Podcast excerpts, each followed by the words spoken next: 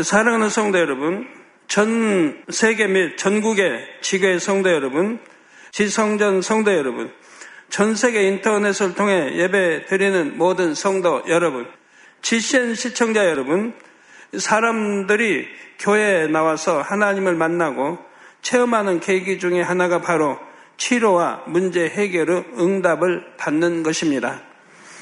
교회에 나와 주님을 영접하고 성령받아 하나님을 아버지라 부르게 되었을 때 질병을 치료받거나 문제를 해결받는 체험을 함으로써 하나님에 대한 믿음이 더 확실해질 수가 있지요. 그래서 본교의 성도님들은 전도를 할 때 특히 우리 교회에 오면 하나님의 권능으로 어떤 질병이나 연약함도 치료받을 수 있다고 열심히 전하는 것을 봅니다.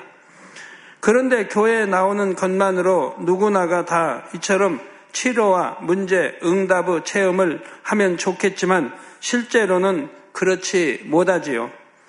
이는 성도들이 신앙생활을 해나가면서 갖가지 문제나 질병 등으로 인해 하나님을 찾고 구할 때도 마찬가지입니다. 응답받기 원하는 모든 사람이 다 하나님의 역사를 체험하는 것은 아니지요. 치료의 경우를 예로 들면 어떤 사람은 교회에 등록하고 나서 곧바로 많은 질병을 치료받았습니다. 어떤 분이 이 재단에 들어서는 순간 예배 중에도 바로 치료받는 분도 꽤 많이 있지요.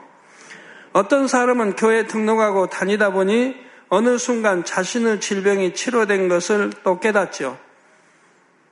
또 신앙생활을 하면서 믿음이 들어가는 만큼 또 치료가 되면서 이제 믿음이 완전히 주어졌을 때 완전하게 건강한 몸이 되신 분들도 많이 계십니다.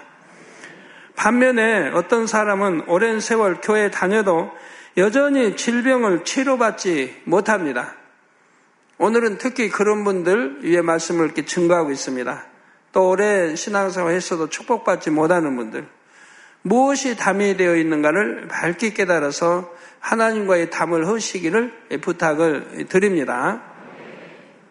또 어떤 사람은 단 한 번의 기도로 치료가 되는데 어떤 사람은 두 번, 세 번 기도 받아야 합니다. 그렇게 해도 치료받지 못하는 경우가 있고요. 그렇다면 왜 이런 경우들이 생기는 것일까요? 그 해답은 바로 공의에 있습니다. 치료 응답은 물론이고 모든 문제의 응답을 받기 위해서는 반드시 그에 맞는 공의가 성립되어야 하지요. 다시 말해 응답받기에 합당한 조건을 갖추어야 한다는 말입니다. 이 시간에는 공의가 어떻게 문제 응답과 연관되어 있는지를 살펴보겠습니다. 오늘 말씀은 치료 분야에 대해 주로 설명하지만 이 말씀은 치료만 아니라 응답받고자 하는 모든 분야에 동일하게 적용할 수가 있지요. 그러므로 오늘 말씀을 통해 아직 치료받지 못한 분들이나 문제 응답을 받지 못한 분들은 먼저 자신의 문제의 원인을 발견하시기를 바랍니다. 그리고 오늘 말씀을 잘 적용하셔서 모두가 치료의 하나님, 응답의 하나님을 만나고 체험하시기를 주님의 이름으로 축원합니다. 사랑하는 성도 여러분, 에레미야 삼십이 장 이십칠 절에 보면 나는 여호와요 모든 육체의 하나님이라 내게 능치 못할 일이 있겠느냐 말씀합니다. 예, 그렇습니다. 전능하신 하나님께서는 능치 못할 일이 없습니다. 그러므로 하나님 앞에서는 사실 감기나 암이나 별반 차이가 없지요. 뭐 감기라고 해서, 뭐 에이즈라고 해서, 뭐 암이라고 해서 하나님 앞에 뭐 차이가 있고 그런 건 없습니다. 하나님 편에서 어떤 병은 치료하기 쉽고 어떤 병은 치료하기 어렵고 이런 차이가 있는 것이 아닙니다. 하나님의 능력으로는 감기든 암이든 단번에 치료하실 수가 있지요. 문제는 자기들의 믿음입니다. 감기는 뭐 이건 가벼운 거니까 그냥 기도받으면 낫겠지 하고 그만큼 믿음이 주어지는데 암은 아 이거는 그만큼 치료하기 어려운 거니까 그만큼 힘들겠다고 스스로의 믿음이 그렇게 만드는 것이라 이 말이에요. 그리고 감기나 이런 것은 어떤 뭐 큰 죄가 아닌 그냥 들 수 있는 것이고 그러니까 회개도 그렇게 크게 할 것이 아니고 그 암이나 이런 거는 이제 큰 회개가 따라야 되기 때문에 그런 다음에 기도받는다면 감기든 암이든 똑같은 것입니다. 사망에 이르는 육체일을 진 사람들이 주로 드는 병들이 암입니다. 제가 지금까지 수많은 이제 환자를 대하면서 통계를 보면 이렇게 육체일, 사망일에 육체일 지은 사람들이 주로 암이 제일 많이 걸려요. 그 다음에 이제 폐병, 폐병, 폐에 관한 것들. 그 다음에 뭐 자궁 근종이든 아니면 몸속의 혹이든 이제 그러한 것들, 부류. 물론 그 외에도 있지만 주로 이 세 부류가 가장 많은 것을 봅니다. 따라서 치료 응답의 열쇠는 치료받고자 하는 사람 편에서 과연 공의 가운데 얼마나 준비가 되었느냐에 달려 있습니다. 이것은 다른 말로 하자면 자신에게 질병이 오게 된 원인을 깨달아 그 원인을 해결하고 하나님 앞에 나왔느냐는 것이지요. 질병의 원인을 해결하고 하나님 앞에 나가야 하나님께서도 공의 가운데 그의 질병을 치료해 주실 수가 있기 때문입니다. 그런데 문제는 질병 하나만 놓고 볼 때도 그 원인이 단순하지만은 않다는 것입니다. 성도 여러분, 각각의 질병이 온 데에는 반드시 이유가 있습니다. 예, 이유 없는 질병 없습니다.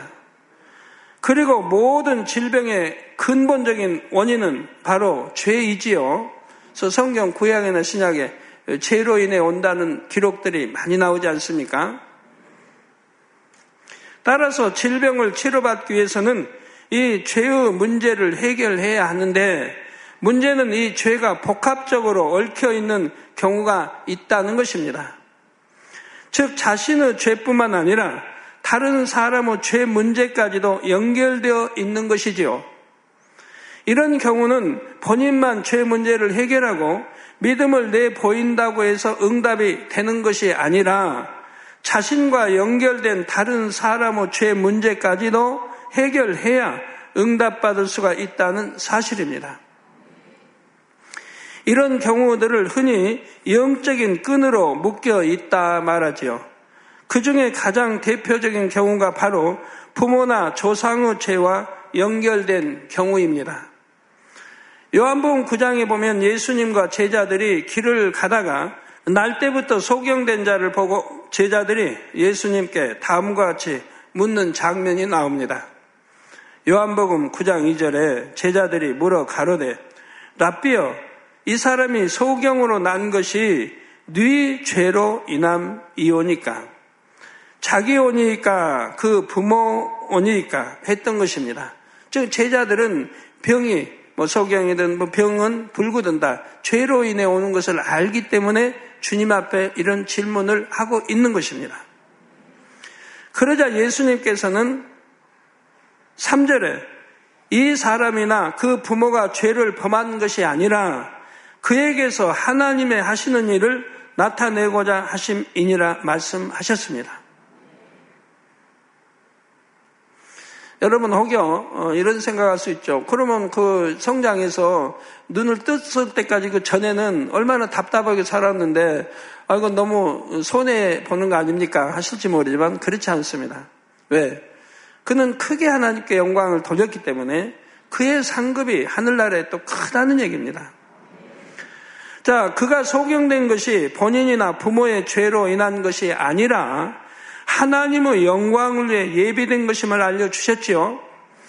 그런데 우리는 이 대화를 통해 질병이나 연약함이 자신의 죄뿐만 아니라 부모나 조상의 죄로 인해서도 올 수 있다는 사실을 알 수가 있습니다.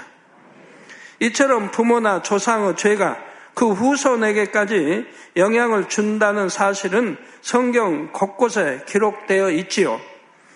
출애굽기 삼십사 장 칠 절에 보면 하나님께서는 인자를 천대까지 베풀며 악과 과실과 죄를 용서하나 형벌 받을 자는 결단코 면제하지 않고 아비의 악을 자여손 삼, 사 대까지 보응하리라 하십니다. 이 형벌 받을 자, 이게 가벼운 죄를 지금 말하는 거 아니죠. 아, 거짓말하고, 아유, 회개하고, 남껏 술자 회개하고, 아, 좀, 이렇게 좀 뺨 좀 때리고 회개하고, 그런 가벼운 것이 아니라 형벌 받을 만한 자, 사망에 이르는 죄를 지은 그런 자, 형벌 받을 만한 자는 결단코 면제하지 않고 아비의 악을 자녀손 삼, 사대까지 봉한다고 말씀을 합니다. 즉 조상의 죄가 자손 삼, 사대까지 영향을 줄 수 있다는 말이지요. 또 열왕기상 이십일 장에 보면 이스라엘 왕들 중에서 악한 왕으로 유명한 아합 왕에 대한 내용이 나옵니다. 아합이 하나님 앞에 심히도 패역한 죄를 범함으로 그에게 하나님의 저주가 임하지요. 열왕기상 이십일 장 이십사 절에 아합에게 속한 자로서 성읍에서 죽은 자는 개들이 먹고 아합에게 속한 자로서 성읍에서 죽은 자는 개들이 먹고 들에서 죽은 자는 공중의 새가 먹으리라 하신 것입니다. 아합 왕 자신만이 아니라 아합에게 속한 자에게까지도 이처럼 무서운 저주가 임하게 된 것이지요. 그런데 이러한 저주를 받게 된 아합이 하나님 앞에 겸비함으로 회개를 합니다. 그러자 하나님께서는 그의 회개를 받으시고 그가 당해야 할 재앙을 거두어 주시지요. 하지만 그것으로 끝난 것이 아니었습니다. 열왕기상 이십일 장 이십구 절에 저가 내 앞에서 겸비함을 인하여 내가 재앙을 저의 시대에 내리지 아니하고 그 아들의 시대에야 그 집에 재앙을 내리리라 하신 것입니다. 즉 이렇게 악한 왕이지만 왜 지금 그때 용서를 받고 있습니까? 그대에 겸비함으로, 즉 왕인데도 얼마나 낮아지고 겸비함으로 통해 자복을 한 거죠. 이게 통해 자보고 이렇게 회개를 하면 또 용서를 받는 거 여러분 아십니다. 문제는 통해 자복하면 되는데 통해 자복이 안 되니까 문제죠. 구원에 이르기 어려운 죄들이 통해 자복이 되질 않는다 이 말입니다. 근데 이 아방은 정말 겸비함으로 왕인데도 낮아서 철저히 통해 자복하는 역사가 있었기 때문에 그대의 용서를 받은 것이죠. 회개를 통해 아합 자신은 저주를 면했다 해도 그와 연결된 후손은 여전히 아합의 죄로 인해 임하게 된 저주의 영향에서 벗어나지 못하고 있는 것이지요.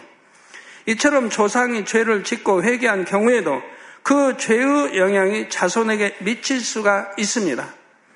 하물며 조상이나 부모가 큰 죄를 짓고도 하나님 앞에 여전히 회개하지 않고 있다면 후손들에게 어찌 그 영향이 없겠습니까? 이게 여러분 부모와 이렇게 끈이 돼가지고 또 조상과 끈이 돼가지고 그 문제가 해결이 안 되기 때문에 여러분 문제도 해결을 못 받고 있다는 사실이에요.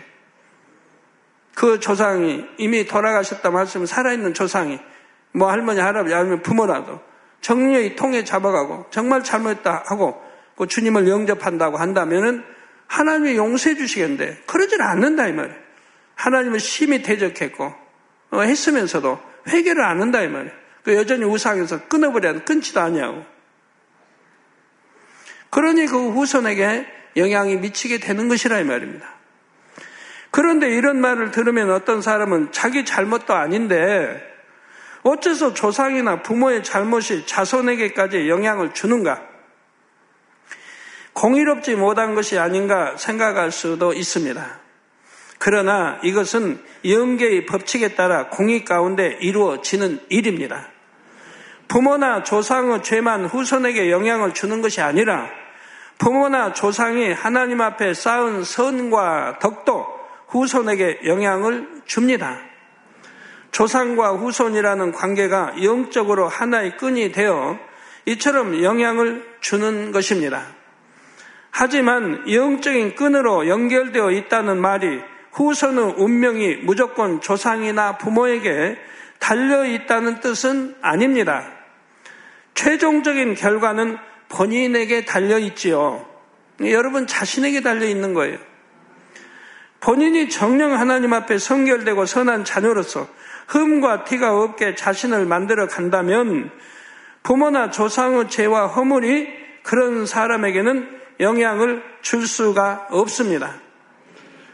앞서 말씀드린 아합 왕의 경우에도 그의 아들 아하시야를 비롯한 후손들이 하나님 앞에 정직하게 행하며 계명을 지켰다면 하나님께서는 내리시겠다 했던 재앙을 돌이키셨을 것입니다. 그러나 아합 왕의 아들과 후손들 역시 하나님 앞에 심히도 패역한 죄악을 쌓았기에 결국 아합 왕에게 임할 재앙이 그 후손들에게 임했던 것을 볼 수가 있습니다. 따라서 영적인 끈으로 인해 부모나 조상의 죄가 후손에게 영향을 주게 되는 경우라도 그 후손이 어떻게 하느냐에 따라서 결과가 전혀 달라질 수 있다는 사실입니다. 에스겔 십팔 장 십구 절에서 이십 절에 보면 이에 대한 말씀이 나오지요. 그런데 너희는 이르기를 아들이 어찌 아비의 죄를 담당치 않겠느냐 하는도다. 아들이 법과 의를 행하며 내 모든 율례를 지켜 행하였으면 그는 정령 살려니와. 즉 부모의 조상의 이 바로의 끈을 이어졌다 해도 그 아들이 아들이 법과 의를 행하며 내 모든 이 하나님 모든 율례를 지켜 행하였으면 그는 정령 살려니와. 즉 무슨 말이에요? 그 아들이 영으로 들어갔으면 말이에요. 다 이렇게 지키면 다 영으로 들어간 거죠. 영으로 들어갔으면 범죄하는 그 영혼은 죽을지라. 즉 범죄하는 영혼은 죽을지라. 아들은 지금 범죄하지 않은 이 아들은 아비의 죄악을 담당치 아니할 것이요. 아비는 아들의 죄악을 담당치 아니하리니 의인의 의도 자기에게로 돌아가고 악인의 악도 자기에게로 돌아가리라 했습니다. 즉 자신들이 행한 대로 간다는 것입니다. 그래서 제가 여러분들 늘 말씀드린 게 그래요. 우상을 심히 섬기고 조상의 끈으로 이어졌다 할지라도 이 문제에서 풀려나려고 하면 해방되려고 하면 속히 영으로 들어가라고 늘 강조하는 게 그거예요. 영으로 들어가라. 영으로 온영으로 들어가라 이 말이에요. 우선 영으로 들어가시면 돼요. 그러면 하나님께서 이제 흠과 티도 없고 온전히 계명 짓고 하나님의 참 자녀가 됐으니까 너는 참 내 아들이다 딸이다라고 하시기 때문에 원수마귀 사단이 송사지를 못한다 이 말입니다. 이제 하나님의 참 아들이라고 인정하고 딸이라고 하나님이 인정하시기 때문에 사단이 따라다니면 송사할 수도 없고 어찌할 수가 없는 거예요. 이제 흠과 티도 없는 아들이 됐으니까 딸이 됐으니까 뭐 과거 조상 거 뭐 과거 가지고 따질 수가 없는 것이라 이 말이에요. 모세도 모세의 시체를 놓고 유다서에 나오지요. 원수 마귀는 모세의 시체를 가져야겠다. 그는 당연히 죽음을 봐야 된다 이거고. 천사장은 아니다. 지금 죽음을 보지 않아도 된다. 라고 싸우며 시체를 놓고 다투는 장면이 나온다 이 말입니다. 그 왜 그렇습니까? 모세는 살인자다 하는 거예요. 모세는 살인자다. 애굽의 백성을 쳐 죽였다. 그러니까 어, 성결, 뭐, 하여튼, 사망을 보지 않고 들림 받는다는 거 말이 안 된다. 모세는 죽을 때 시체를 보지 못했죠. 찾지 못했습니다. 그게 이제 신약의 유다서에 나온다, 이 말이에요. 그 하나님의 천사장, 그게 아닙니다. 모세는 이 지구상 모든 사람보다 가장 온유한 사람이었다. 그 가장 온 집에 충성한 사람이었다. 그러니까 네가 송사할 수 없다. 가장 온유한 사람이었으니까 죄가 없으니까 엘리야든 다른 사람들 그 죄가 없으면 승천할 수 있듯이 그럴 자격이 있다라고 좀 변론을 하는 거예요. 그래서 여러분들이 조상의 끈이 있다 할지라도 해방되고 싶으면 빨리 영으로 들어가시면 돼요. 악은 모양이라도 버리고 영으로 들어가시면 그러면 이제 그 끈에서 노임을 받아요. 그래서 전에 조세일 목사님 보니까 어, 조상의 끈을 끊으라 부모하고 그게 이제 사는 길이다. 끈이 있으니까 아버지가 담배를 피든가 술을 마시면 바로 아들이 커피를 흘린다 이 말이에요. 커피도 적은 커피가 아니에요. 그냥 펑펑 쏟는 거예요. 그대로 두면 그냥 죽어가지요. 그러니까 커피를 쏟으면 틀림없는 거예요. 그 이제 아버지 되시는 권사님에게 또 죄 지었죠? 하면 뭐 술 먹었습니다. 담배 피웠습니다. 답이 나오는 거예요. 그러면 뭐 헤비급이에요. 원래 권투 선수 헤비급. 금식도 잘해요. 뭐 일주일, 십일 그냥 금식 들어가요. 자식을 살리려니까, 아들을 살리려니까. 그 금이 회개하고 우리 금식 들어가면 바로 피가 멎는 거예요. 기도해주면 바로 피가 멎. 회개 안 하면 피가 안 멎어요. 이게 바로 아들을 살리게 금식으로 들어가는 거예요. 근데 이게 반복되니까, 그러니까 그 권사님은 죄를 계속 지니까, 그래서 신앙생활 좀 자르다가 다시 담배 피고, 아니면 다시 술 마시고, 그러니까 아들이 또 피를 흘리고. 그래서 살리는 길은 부모와 그 끈을 끊어라. 조상 부모의 끈을 끊어라. 그래야 치료받는다. 제가 했어요. 그런데 그때 끈을 끊는다고 했는데 완전히 끊은 게 아니더라고요. 완전히 끊었으면 바로 건강해졌을 텐데 완전히 끊은 게 아니기 때문에 그만큼 또 시간이 많이 세월을 흐른 걸 볼 수가 있어요. 물론 코피는 안 났습니다. 그지만 몸이 건강 상태가 완전하게 얼른 회복되지 않은 걸 볼 수가 있어요. 에, 끊으려면 철저히 끊어야 됩니다. 왜? 끊어야 영향을 안 받죠. 그 이, 대화 속에 가정의 부모의 영향을 받지 않고 내가 영으로 들어갈 수가 있는 거예요. 간섭 안 받고 모든 걸 때. 근데 그렇지 않으면 영으로 들어갈 수가 없으니까 계속 이제 그런 영향을 받아야 되니까 끊으라고 하는 거죠. 그래도 끊으니까 그 뒤로는 이 커피가 나지 않았고 점점 회복돼서 오늘날 아주 건강한, 아, 건장한 우리 목사님이 됐습니다만. 조상이나 부모가 중한 죄를 지어 그 영향이 후손에게 미칠 수밖에 없는 상황이라도 그 후손이 하나님의 법과 윤례를 지켜 행하면 부모나 조상의 죄와 상관이 없다는 말씀이지요. 그래서 사실 우리가 주님을 영접하고 하나님의 자녀가 되어 말씀대로 살아가면 대부분의 경우는 부모나 조상의 죄로 인한 영향에서 벗어날 수가 있습니다.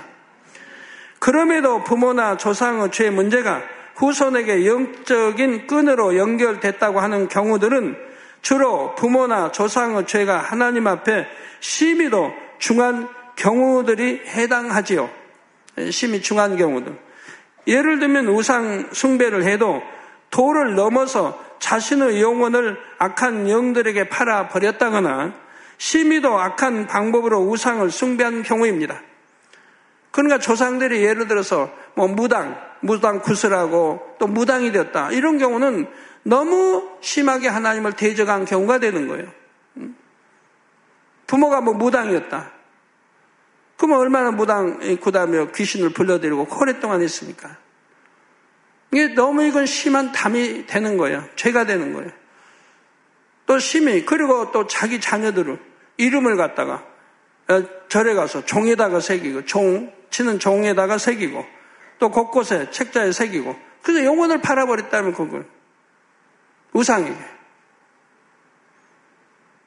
다 이런 경우들.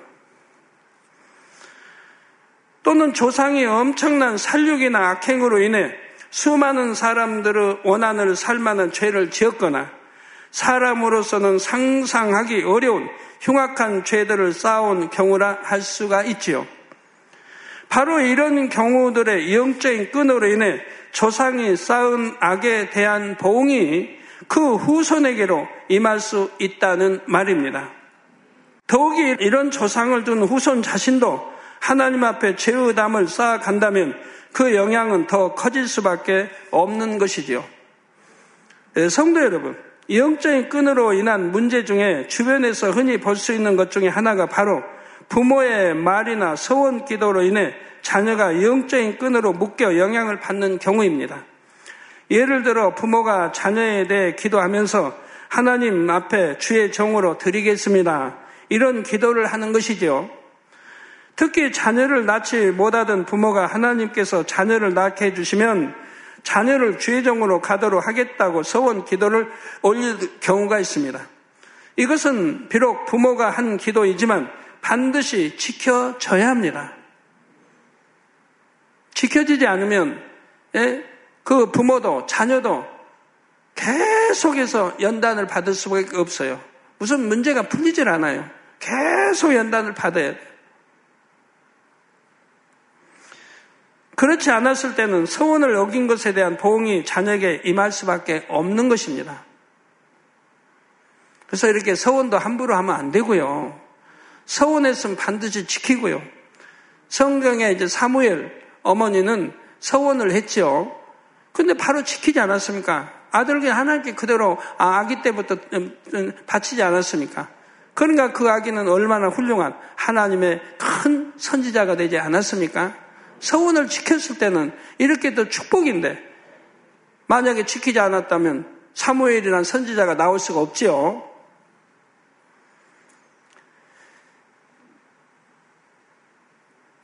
그래서 그렇게 서운한 분들 참 많이 보게 돼요. 의외로. 성도 여러분, 꼭 부모나 조상과만 영적인 끈으로 연결되는 것은 아닙니다. 부부간에도 있을 수 있죠. 여러분 부부간에 영적인 끈으로 맺혀있는 분들 많이 계시니까 잘 들으셔서 푸시기 바래요. 마태복음 십구 장 오 절에 보면 예수님께서 이러므로 사람이 그 부모를 떠나서 아내에게 합하여 그 둘이 한 몸이 될, 될지니라 하신 것을 읽지 못하였느냐 하신 말씀이 나옵니다. 즉 두 남녀가 결혼하게 되면 이제부터는 둘이 아니라 한 몸이 된다는 뜻입니다. 이처럼 부부는 한 몸이기 때문에 부부간에는 배우자의 죄로 인해 상대가 영향을 받을 수 있다는 사실입니다. 여러분 얼마나 영향을 지금 많이 받고 있어요. 남편이 지금 하나님 용접치 않고 오히려 교회를 욕하고 뭐 이러면은 그 아내가 신앙생활을 아무리 잘할지라도 피곤하잖아요. 물질의 축복도 임하지 않고 여러 가지 여러 가지 어려움을 겪지 않습니까? 이렇게 부부가 끈으로 맺혀 있기 때문에 남편이 이렇게 하나님을 대적할 때 그 아내까지도 고통을 받아야 하는 걸 볼 수가 있습니다. 물론 모든 부부가 다 그렇다는 말은 아닙니다. 아무리 부부라 해도 신앙은 결국 하나님과의 일대일 관계 속에서 이루어가는 것이기 때문이지요. 다만 특별히 영적으로 끈이 연결되어 있는 경우 그럴 수가 있다는 말입니다.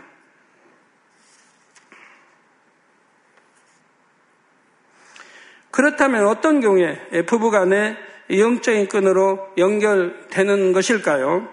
먼저 자기 스스로 배우자와 자신을 영적인 끈으로 묶어버린 경우입니다. 가령 아내가 남편의 구원을 위해 매사에 남편을 자신과 묶는 것이지요. 예를 들어 충성을 해도 사명 감당을 해도 제가 이렇게 하는 것을 통해 남편이 구원에 이르게 해 주세요 한다거나 제가 대신 아파서라도 남편이 구원에 이를 수 있게 해 주세요. 이런 기도를 올리는 것입니다. 이로 인해 아내는 남편과 영적인 끈으로 묶이게 되며 남편의 신앙 상태에 따라 영향을 받게 되지요. 이런 경우 만약 아내에게 어떤 질병이라도 온다면 이때는 본인의 믿음이나 행함만이 아니라 남편의 믿음과 행함에 따라 질병 치료의 여부가 결정이 됩니다. 부부가 영적인 끈으로 묶이는 또 다른 경우는 배우자의 치료나 응답을 위해 입술로 하나님 앞에 서원하는 경우입니다.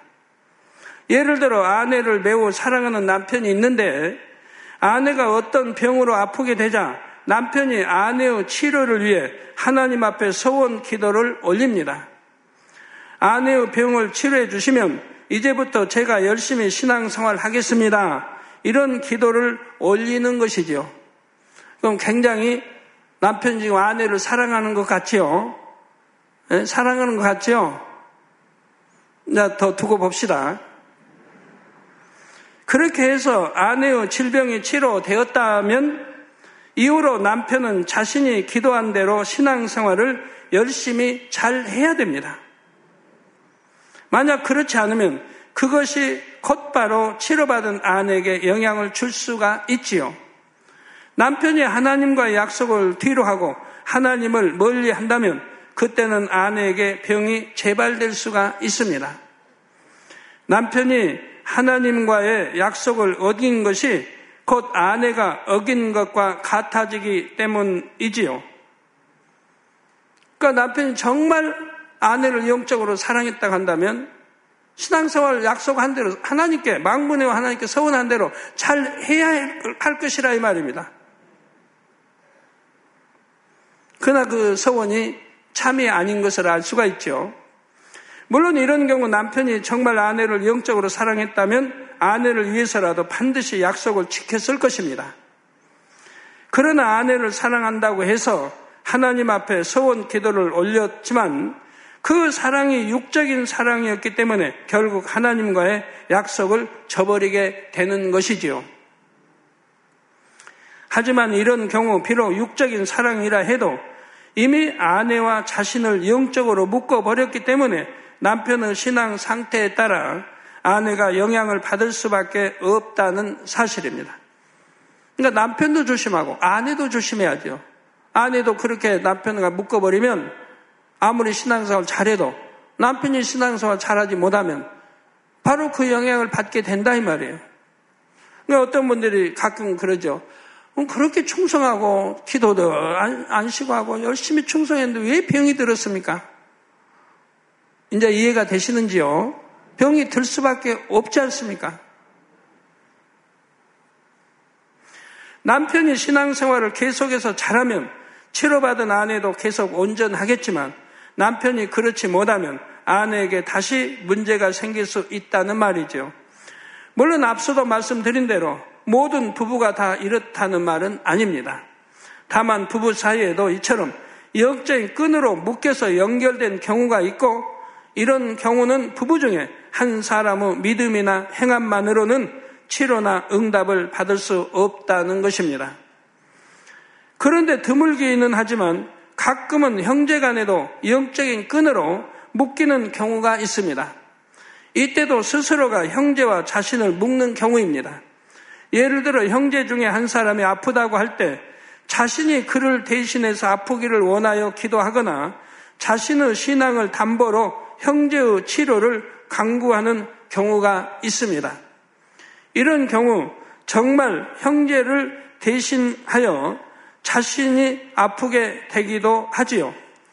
또는 앞서 말씀드린 부부의 경우와 마찬가지로 자신의 신앙 상태에 따라 형제의 치료 정도가 영향을 받을 수가 있고요. 어떤 형제는 형이 좀 정신이 온전치 못한 거예요. 그러니까 본인이 묶었어요. 차라리 내가 형이 아픈 것처럼 내가 나를 아프게 해주세요. 형을 온전케 해주세요. 그랬더니 바로 형은 좋아진 거예요. 그 형을 사로잡고 있는 세력이 그 아들에게 동생에 들어간 거예요. 그런 경우 기도받아도 안 나가더라고요. 본인이 불러들인 것 같은 거 아니에요. 본인이 스스로. 형은 좋아졌어요. 동생이 이제 고통을 받고 있는 거예요. 바로 형제를 대신해서 자신이 묶음으로 자신이 아프게 된 것이죠. 여러분이 이처럼 입술의 말과 기도를 통해 가족 간에 서로 영적인 끈으로 묶일 수 있다는 사실을 잘 알아야 됩니다. 부부간이나 형제간만이 아니라 부모가 자녀의 치료를 위해 입술의 말이나 기도를 통해 영적으로 묶게 되는 경우가 있지요. 기도할 때 제가 대신 아파서라도 제가 대신 재앙을 당해서라도 자녀가 치료받게 주세요 한다거나 치료해 주시면 제가 꼭 이렇게 하겠습니다. 이런 식으로 기도를 해버리는 것입니다. 제가 개척 때 부산에서 한 어린 딸이 왔어요. 암이, 이제 암이 말기죠. 배가면 이렇게 불러요. 예쁜 딸이었는데. 금요철에 하는데 한 시경에 부산에 도착을 했어요. 기도받으러. 하루에 뭐 세 번씩인가? 몰핀 주사를 맞아야 돼요. 너무 통증이 심하니까. 한 세 차례인가 뭐 여튼. 그러고 뭐 견디질 못해요. 금요철에 하는데 그냥 밤중에 한 시쯤 와가지고 막 소리를 내뱉었다 치는 게. 뭐 고통스러워 견디질 못하니까.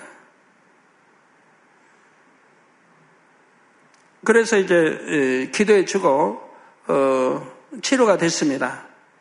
또 부모님도 신앙생활 잘하기로 하고 치료가 됐어요. 예, 그런데요. 그런데 부산에서 올 때 이미 배를 가르고 온 거예요. 배를. 수술을 하려고 배를 갈른 거예요. 그래서 쭉 갈른 자국이 그대로 있어요, 배. 근데 의사가 배를 갈르고 보니까 손을 댈 수가 없는, 수술을 할 수가 없는 거예요. 너무 심해가지고. 어떻게 할 수가 없는 거예요. 그래서 그걸 그냥 봉합했어요. 봉합한다고 완전히 이렇게 어떻게 한 것도 아니고, 그냥 얼기설기 묶어놨어요. 이렇게, 이렇게 해놨어요. 그러니까 다 보이죠? 그런데 이제 기도받고, 이제 치료가 됐어요. 며, 며칠 기도받고, 이제 치료가 됐어요. 그러니까 우리 성도님들이 얼마나 좋아요. 아동 주교사, 이제 그때 겨울이었나봐요. 연탄, 이제, 날로 성전에 놓고 있었으니까. 주교사들이 막 찬양을 가리키고, 율동을 가리키고, 얼마나 껑충충 참 행복하게 뛰면서 따라서 하고, 찬양하고 했던 모습이 선합니다. 성도님들이 굉장히 사랑을 줬어요. 그래서 깨끗하게 치료가 됐어요. 그런데 부모님이 문제입니다. 부모님이 이제 떠나면서 저에게 인사를 합니다. 감사합니다. 이렇게 치료해서 감사합니다. 이제 제가 내려가면, 예, 이 감사의 표현을 이 교회 대형 버스를 한 대 기증하겠습니다. 대형 버스를 한 대 기증하겠습니다. 감사한 조건을 이제 하겠다.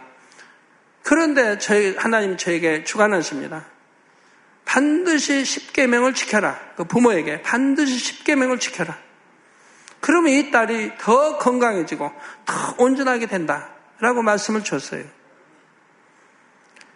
그런데 그렇게 와서 자기 딸이 이제 죽을 수밖에 없고 온 딸이 통증도 기도받고 사라지고 어 그렇게 그냥 건강해진 모습을 보고도 그리고 매주 그 환자들 와서 치료받고 귀신 든 자들 와서 그냥 물리치고 한 걸 보면서도 그 당시 전국에서 귀신 들린 자들 왔어요. 좀 기도받고 다 물러가고 그걸 봤으면서도 한 보름 동안 있으면서 봤다 이 말이에요. 그 믿음을 가졌는데 고향에 내려가자 또 교회를 안 나간 거예요. 십계명도 안 지키고 그리고 약속했던 뭐 대형 버스 어, 기증하겠다 한 것도 지키지 않았고요. 그러니 그 다음에는 어찌 되겠습니까? 그때 그 치료받던 사실이 기독교 방송에도 나왔어요. 근데 그 다음에 어찌게 되겠어요? 예, 서원은 반드시 지켜야 되는데 지키지 않을 뿐만 아니라 이렇게 계명도 안 지키는 거 봅니다. 그래서 서원도 함부로 해도 안 되지만 이렇게 또 치료해 주시면 이렇게 하겠습니다 했으면 반드시 이행해야 되는 것이라 이 말입니다. 자녀가 부모의 치료나 구원을 위해서 마찬가지로 기도하는 경우도 있고요.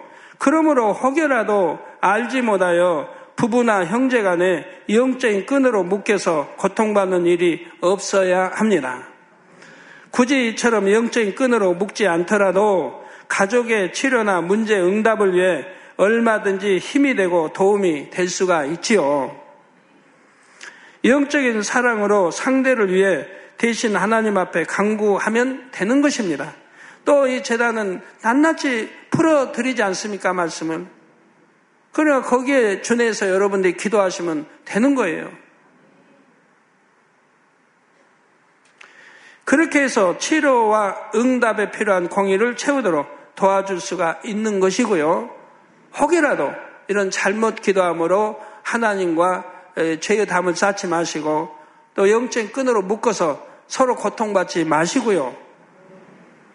가족 구원을 해도 지혜롭게 얼마든지 할 수가 있는 것이지 그렇게 잘못 기도해서 그렇게 구원시키려고 해도 안 되는 것이고요.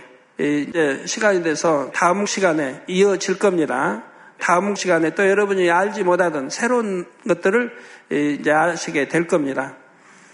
오늘 또 이렇게 깊이까지 하나님이 영적 끈 이런 부모, 형제, 자녀, 부부 이렇게 역사해 주신 것은 치료받지 못한 분들 너무 안타까워서 기도했을 때 하나님이 이렇게 자세하게 세밀하게 풀어주신 거예요. 그래서 영적인 끈들을 해결하라고. 그런 걸로 인해 치료받지 못하고 또 축복받지 못하는 분들.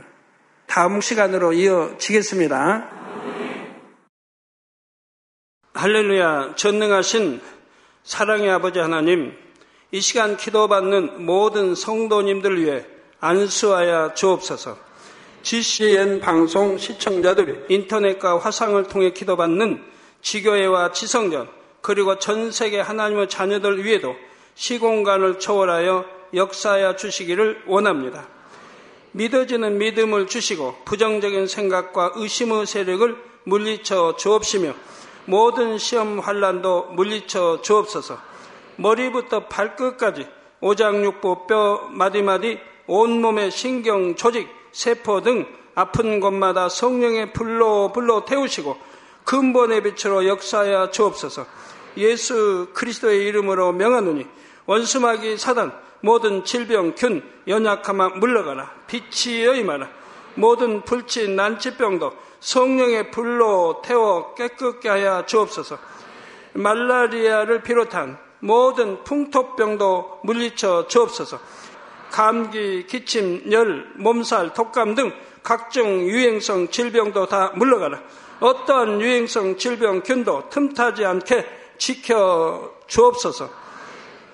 위암, 폐암, 간암, 유방암, 자궁암, 대장암, 피부암 등 각종 암과 에이즈, 백혈병, 뇌졸중, 고혈압, 저혈압, 심장병, 폐병, 위장병, 당뇨, 부인병, 피부병, 갑상선 질환과 모든 염증도 깨끗게 하여 주옵소서.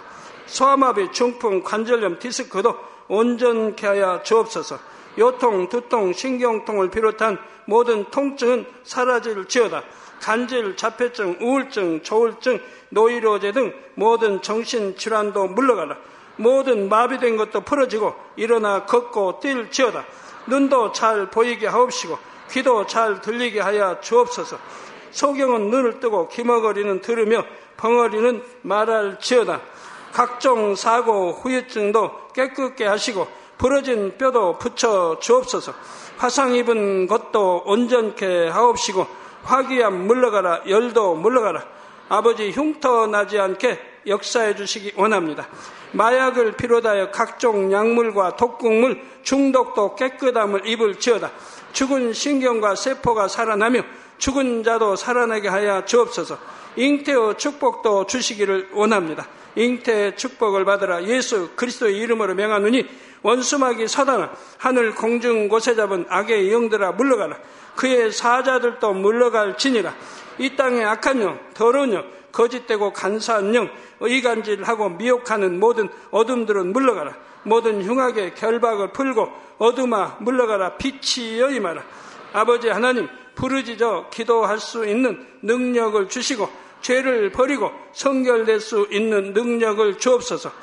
영원히 잘됨같이 범사에 잘되게 하시고 가정의 복음화도 이루어 주시기를 원합니다. 한 주간도 모든 사고와 재앙으로부터 지켜주시고 불통이 없는 형통한 삶을 살 수 있도록 축복해 주옵소서. 성령의 불담으로 천군 천사와 주님의 불꽃 같은 눈동자로 모든 하나님의 자녀들과 가정, 일터, 사업들을 지켜주시기를 원합니다. 학생들에게 지혜와 명철을 더하시고 공부할 수 있는 뜨거운 마음과 열정도 더하여 주옵소서. 마음과 생각을 세상에 빼앗기지 않도록 지키시고 하나님을 뜨겁게 사랑하는 학생들로 축복하여 주옵소서. 하나님의 자녀들이 먹으나 마시나 입으나 무엇을 하든지 하나님 앞에 영광 돌리는 삶이 되게 축복하여 주시기를 원합니다. 나는 하나님을 만났노라, 체험했노라, 응답받았노라, 축복받았노라, 간증하는 입술이 되게 역사하여 주옵소서. 아버지 하나님 감사합니다. 홀로 영광 받으옵소서. 우리 주 예수 그리스도의 이름으로 기도하옵나이다. 아멘.